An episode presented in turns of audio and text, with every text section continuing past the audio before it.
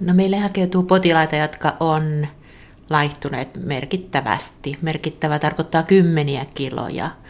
Ja kymmenen kilojen laihdutusurakka on sellainen, että se joiltakin onnistuu ihan dietti, ruoka, ruokavalio, liikuntasysteemillä, mutta valtaosa potilasta on kyllä läpikäynyt laihdutusleikkauksen. He kun siitä tehokkaasti lähtevät laihtumaan, niin vatsa, vatsanahka alkaa roikkua, koska ihminen niin tyhjenee. Se venyttynyt iho ei palaudu ennalleen, rasva sulaa pois ja lopulta se iho, iho laskustuu ja sitten se alkaa heitä kiusata. Iho on aika mystinen elin ja sopeutuu monenlaisiin muutoksiin ja aika vähällä vaivalla me sen kanssa pärjätään, mutta tosiaan on niin, että ihan valtavasti sellaista kutistumisominaisuutta ole. Joo, se ihon kutistuminen se on vähän yksilöllinen asia. Toisilla potilailla on elastiini nimistä proteiinia ihossa enemmän. Se on niin kuin kuminauhaa siellä sisällä ja se pystyy vetämään takaisin sen ihon mitoilleen, mutta sitten vanhemmiten elastinin määrä vähenee ja toisilla sitä on, on ehkä suhteellisesti vähemmän ja myöskin sitten tapahtuu sellaista, että niin kuin raskausarvissa, niin ihon se vedyttyminen murtaa sen proteiinin ja se ei koskaan palaa ennalleen, sitten semmoinen revennyt iho. Niin, tässä on ihan valtavia yksilöllisiä eroja tosiaan ja ehkä parhaiten arkielämässä sen huomaa kuinka valtavaksi se raskana olevan naisen vatsa pingottuu ja sitten palautuu jopa takaisin niihin mittoihin kuin aikaisemmin oli ja mitä ne ei koskaan huomaakaan. Kyllä näin on, että kaksosraskausten jälkeen me joskus nähdään potilaita, joiden vatsanpeitteet ei olekaan kestäneet sitä, mutta tämä lihavu, lihavuuden aiheuttama venytys on, on monin kerroin vielä laajempaa ja, ja kohdistuu tietysti muihinkin vartalon osiin kuin vatsaan. Tässä puhutaan siis laihtuneen potilaan vartalon muotoilusta. Tämä termi ehkä, johtaako se ajatukset vähän harhaan, että muotoiltaisiin plastiikkakirurgisiin menetelmiin sellaisiin mallinmittoihin ja sellaisiin kuin me haluaisimme vartalomme näyttävän? No jo varmaan mielikuvat tulee ensimmäiseksi siitä, että tehdään jotakin niin kuin kosmeettista tarkoitusperää palvelevia toimenpiteitä, mutta, mutta roikkuva vatsanahka aiheuttaa näille potilaille ihan päivittäiset käytännön haitat. Se liittyy ensisijaisesti hygieniaan, siihen, että se poimu siinä nivusten korkeudella on niin syvä ja niin kostea, että siellä vähintäänkin hajotuttavat bakteerit elää, voi tulla sieni-infektioita, haavautumista. Kesäkuumalla on kaikkein tukalinta olla, kun iho hikoaa ja sitä poimua toiset koittaa pitää kuivana talkilla, toiset vetää teepaidan helman sinne poimuun imemään turhaa kosteutta pois. Että semmoinen jatkuva valvominen ja tällääminen on heidän arjessansa mukana. Toinen on tietysti se, että paatetuksen kanssa on vaikeuksia. Keskivartalo on, on jonkun numeron isompi kuin muuten keho olisi ja, ja se vaikuttaa sitten, että minkälaisen, minkä korkuisen vyötärön otat vaatteeseen, miten, miten leveä se vyötärö on sitten, salliiko se. Esimerkiksi työvaate voi joskus olla semmoinen niin standardimitotettu, että ei millään mennä löyty sopivaa työvaatetta päälle näillä potilailla. Mutta ei siis puhuta esteettisestä kirurgiasta. No plastiikkakirurgiassa se rekonstruktiivinen esteettinen ovat aina kulkeneet vähän niin kuin käsikädessä, mutta julkisella puolella me emme tee esteettistä kirurgiaa, vaan, vaan siinä lähtökohta on aina, että potilaalla on joku toiminnallinen ongelma, jota sitten plastiikkakirurgian keinoin autetaan. Näiden laihdutusleikkausten tekeminen on yleistynyt aika hurjaa vauhtia. Noin tuhat leikkausta tehdään tällä hetkellä Suomessa. Näkyykö se myöskin jo tällä vartalon muotoilun puolella, että kysyntää alkaa olla aiempaa enemmän? Kyllä se näkyy. Se tulee noin kahden vuoden viiveellä. Ensimmäisen vuoden ajan laihdutusleikkauksen jälkeen potilaat menettää painoa ja sitten tulee semmoinen tasapainovaihe. Ja siinä tasapainovaiheessa, kun jos ilmenee näitä toiminnallisia haittoja, niin siinä vaiheessa on se ajankohta sitten, jolloin ruvetaan miettimään leikkausta. Niin, eli aikaisintaan kahden vuoden kuluttua leikkauksesta. Puolitoista kaksi vuotta on se sopiva ajankohta. me, me edellytetään, että potilaat ovat tasapainossa sen painossa kanssa, että siinä on korkeintaan yhden painoindeksipykälän verran heittoa edeltävän kuuden kuukauden aikana. Niin, eli on täytynyt löytyä tavallaan se oma ihannepaino ennen kuin leikkaukseen lähdetään. Ihannepaino, joo. Se ei välttämättä ole näillä potilailla vielä normaali paino. Painoindeksi voi olla vielä aika monessa tapauksessa yli 30, mutta jos se vaan on tasainen ja potilas syö terveellisesti, ei ole mitään ravitsemushäiriötä siellä taustalla, niin voidaan katsoa, että se on se hetki, jolloin sitten punnitaan, onko leikkaus aiheellinen. Jos palataan vielä sinne laihdutusleikkauksiin, niin tosiaan se reilu tuhat niitä tehdään tällä hetkellä ja jälkihoitoa tarvitsee arvioiden mukaan 20-60 prosenttiin potilaista. Maalikon korva aika suuri heitto 20-60. Miten se on selitettävissä? Joo, itse asiassa on, on olemassa tutkimuksia, joissa potilaiden itsensä näkemys on, että plastikkakirurgian tarpeesta, että 90 toivoo, että jotakin helttaa jossakin korjataan – Kaikilla se ongelma ei ole vatsassa. Itse asiassa naisilla aika yleisesti myös nämä allit, nämä olkavarret aiheuttaa haittaa. Mutta mm, käytännössä tuossa just tapasin ruotsalaisen kollegan toissa viikolla, niin hän kertoi, että heidän tilastojen mukaan vain 10-14 prosenttia laihtuneista potilaista loppujen lopuksi saa jonkinnäköistä vartalon muotoilukirurgiaa siellä Göteborgin seudulla, missä hän toimii. Mm. Entäs arvellaan Suomen lukuja, niin ollaanko suurin piirtein samoissa?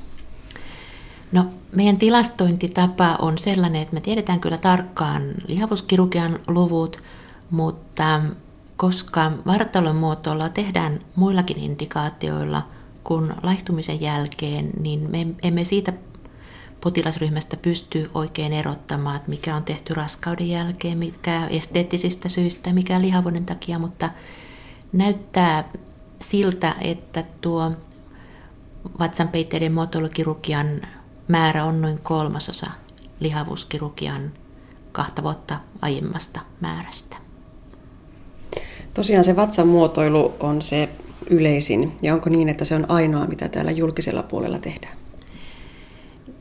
Vatsan muotoilu on ainoa, jolle meillä on niin plastikkakirurgien kesken yhdessä mietityt indikaatiot. Siitä on tieteellistä tutkimusta. Sen verran paljon, että me tiedetään leikkauksen hyödyt ja haitat ja jopa sitä vaikuttavuusnäyttöä näillä laihtuneilla potilailla on jonkin verran käytettävissä, mutta vastaavaa dokumentoitua tulostietoa meillä ei ole olkavarsikirurgiasta eikä reisien kohotuskirurgiasta eikä, eikä ehkä näistä mitä sitten on muita poimuja täällä lapaluitten alla ja kyljissä. Niihin on kaikkiin olemassa omat plastiansa, mutta, mutta se tulosten raportointi ei ole niin säännönmukaista. Mm, jos ajattelee laihtuvaa ihmistä, niin tosiaan ne olkavarret, rinnat, sisäreidet, pää, kaula, naisille ainakin niin kovin herkkiä alueita ja aiheita. Jos nämä avattaisiin julkisella puolella, niin voisiko ajatella, että se leikkausten kysyntä olisi hurjan paljon suurempaa? Siis kun ajattelee, että tekniikat on olemassa näiden alueiden korjaamiseen, niin kysyntä voisi siinä määrin noustakin, mutta tietysti lähtökohta julkisella puolella on, että indikaatiot laihtuneiden potilaiden kirurgiaan on ihan samat kuin millä muulla kirurgian alalla tahansa. Että jos leikataan polvikipua ja saadaan polvikipu leikkauksella pois, niin se pitää olla verrannollinen se terveyshyöty myös plastikkakirurgian puolella. No entä sitten alueellisesti ja maantieteellisesti? Tosiaan se äh, vatsanmuotoiluleikkaus, se on sellainen selvä juttu, mutta että onko meillä vielä sellaisia yhteisiä pelisääntöjä olemassa? No, tämä on kyllä aika usein ollut tämä aihe esillä meidän plastikkakirurgien kansallisissa kokouksissa ja seurataan kyllä tällä hetkellä aktiivisesti kansainvälistä kirjoittelua ja tehdään myös yhteistyössä tutkimusta tästä asiasta. Että kyllä tämä niin kuin meidän mielessämme on tämä aihe. Varmaankin alueellista vaihtelua on siinä hoitoon pääsyssä, eli lähettävien lääkärien tietoisuus siitä, että tämmöistä hoitoa on tarvitseville tarjolla ei ehkä ole täysin kattavaa. Me kyllä tehdään yhteistyötä Suomen lihavuuskirurgien kanssa, että, että sitä kautta ollaan näitä pelisääntöjä hiottu, että he, he varmaan varsin hyvin tietää. Ja olen sellaistakin esittänyt, että näiden laihtuneiden potilaiden ainakin isommat leikkaukset tehtäisiin samoissa sairaaloissa kuin missä lihavuuskirurgia yleensä, että olisi niin kuin tämmöinen edes näissä keskuksissa tämmöinen selveä hoitoketju olemassa. Ja sitten tullaan hyvin nopeasti myös resurssikysymyksiin, että lisätäänkö resursseja vai tiukennetaanko kriteerejä hoitoon pääsylle? No sehän se kipeä kysymys just onkin, että mehän tiedetään, että julkisen terveydenhuollon resurssit ovat hyvin rajalliset ja ihan näinä, näinä vuosina ja näinä kuukausina on paljon puhuttu siitä, että niitä resursseja ei voida lisätä. että täytyy hyvin tarkkaan silloin suunnitella ja tietää, että mitä niillä resursseilla tehdään. No entä sitten potilaat itse, Leena Setälä, miten tyytyväisiä he ovat tällaisiin vartalon muotoiluleikkauksiin?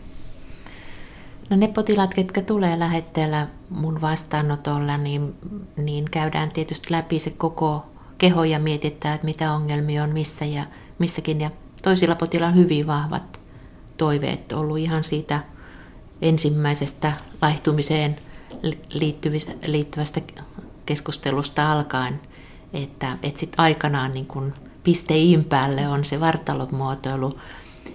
Ehkä nyt ei sellastakaan takuuta oikein voi luvata. Kyllä me pidättäydytään siihen, että täytyy arvioida se haitta ennen kuin päätetään sit siitä vartalon muotoilusta. Ja niin kuin tässä on aikaisemmin ollut puhe, että se on yksilöllistä, miten se kunkin elämässä tulee esille se laihtumisen aiheuttama haitta. Ja se voi olla semmoinen lopullinen piste iin päälle, niin kuin sanoit, siihen mm-hmm. elämän ja muodonmuutokseen. Mm-hmm. Sitten kun potilaat on leikattu, niin, niin kyllä se oire, mikä heitä eniten vaivannut, jonka perusteella esim. vatsan poimun poistoleikkaus on tehty, niin se saadaan kuriin, mutta ei kaikilta potilailta se huoli kehosta aina häviä. Se voi olla, että se saa vähän jonkun toisen kohteen. Rupeekin sitten harmittaa ne sisäreidet, takkarinnat tai allit. Mm. Niin tämä on varmaan aihe, josta me ei koskaan olla tyytyväisiä itse kukaan. Jos ajatellaan sitä operaatiota ihan operaationa, niin plastikkakirurgian alalla kuinka simppeli tai kuinka vaikea toimenpide se on? No ihan perinteinen vatsanpeitteiden muotoilu, jossa alavatsapoimu poistetaan ja napa palautetaan uuteen paikkaan entisille sijoilleen kyllä, niin se on semmoinen kahden kolmen tunnin yleisanestesialeikkaus, että me varaamme sellaiselle puolipäivää leikkaussalista. Joskus näihin toimenpiteisiin yhdistetään rintojen muotoilua, mikseipä sitä reisikirurgiaakin hyvin ihan yksittäisissä tapauksissa. Potilaalla voi olla todella hankalat sisäreiden poimut, jotka haittaa hänen liikkumistaan. Että kyllä niitäkin julkisella sektorilla tehdään ihan yksittäisiä vuosittain. Silloin mennään sitten jo neljään tuntiin. Yli kuutta tuntia nukutuksessa ei mielellä olla näiden aiheiden takia. Sitten on tietysti nämä isot leikkaukset, tämä missä tehdään total body lift, eli koko vartalon kohotus, vyömäinen löyhän ihon ja rasvakudoksen poistutus lantion korkeudella, niin se on nukutusleikkaus, joka alkaa vatsa-asennossa ja kun selkäpuoli on leikattu, niin sitten nukutettu potilas käännetään selälleen ja tehdään sitten vatsan puolelle loput. Ja se on aina yli neljän tunnin leikkaus ja sisältää jo myös haittavaikutusriskejä sitten. Ja kuinka nopeasti tällaisesta no sekä kevyemmästä että tästä raskaammasta operaatiosta sitten keskimäärin toivotaan? No kyllähän tämmöiset pitkät haavat tahtoo kaksi-kolme viikkoa viedä aina semmoista toipilasaikaa ja nämä isommat leikkaukset neljästä kuuteen viikkoa. Osalla potilasta on myös haavakomplikaatioita. Ne on itse asiassa tässä kirurgian tyypissä aika yleisiä. Joka kolmannella ehkä haava aukeaa, tulehtuu, kertymiä, niin siitä voi joku viikko tulla vielä lisääkin. No entä sitten, jos henkilö laittuu vielä edelleen lisää merkittävästi, niin mitä tapahtuu jo näille operoiduille alueille? Näistä mulla ei henkilökohtaista kokemusta ole, eikä hirveästi kyllä kirjallisuudessakaan erikseen mainittu. Kyllä se aika topakkaa on se poistokirurgia siinä vaiheessa, kun sitä tehdään, että kyllä se aika lailla kiristetään se leikattu alue, niin että tuskin sille alueelle enää merkittävää uutta poimua syntyy, vaikka laihtuminen jatkuisikin.